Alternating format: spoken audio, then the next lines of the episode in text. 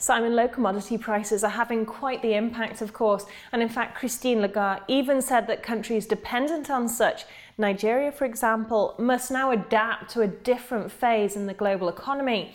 How realistic would you say this is? For Nigeria, for Russia, for South Africa, commodity intensive revenues are known as the Dutch disease in some circles. And what you have is economies that are skewed towards supporting that sector and then suddenly have to realize that if market forces move against them in terms of their revenues, the prices, what other sectors can they fall back on? And diversification is absolutely key. And I think Christine Lagarde is encouraging those developing countries, but let's not exclude some developed countries as well. Australia is an example that has been, its growth has been heavily reliant on the Chinese manufacturing industrial production sector. As that has slowed, Australia's economy has slowed. That is another example of a country where more diversification into other sectors improves the resilience, improves an economy's ability to smooth through the business cycle as one sector falls in and out of vogue.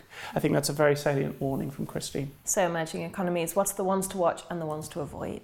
India and uh, and China remain those those economies that have the best longer term prospects. Um, they have the large population. They have the toolkit therein to be able to respond to changing uh, political pressures. The ones to avoid are those that are insufficiently diversified and effectively you are not buying into an, a, a diversified economic story of that geography you're effectively buying a commodity. So, bearing this in mind, what's the knock on effect for advanced economies? For me, it's the banking sector. Uh, it's the developed market banking sector who have, in some cases, lent quite extensively to emerging markets. You take here in the UK, the situation is that the UK banking sector has 340% of its tier one capital exposed to emerging market debt. Now, should the quality of that debt come in at a lower level than most banks are valuing this at, and you start to get write downs,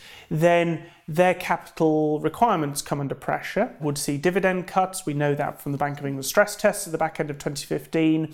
And you start to see a requirement for this banking, the, the banking sector to come back to the market to raise more capital. That is the feedback loop from emerging market debt being of a lower quality than we're currently expecting. And therein, the financial sector is the is the real play, or albeit negative play if events go against us for, for developed market equities.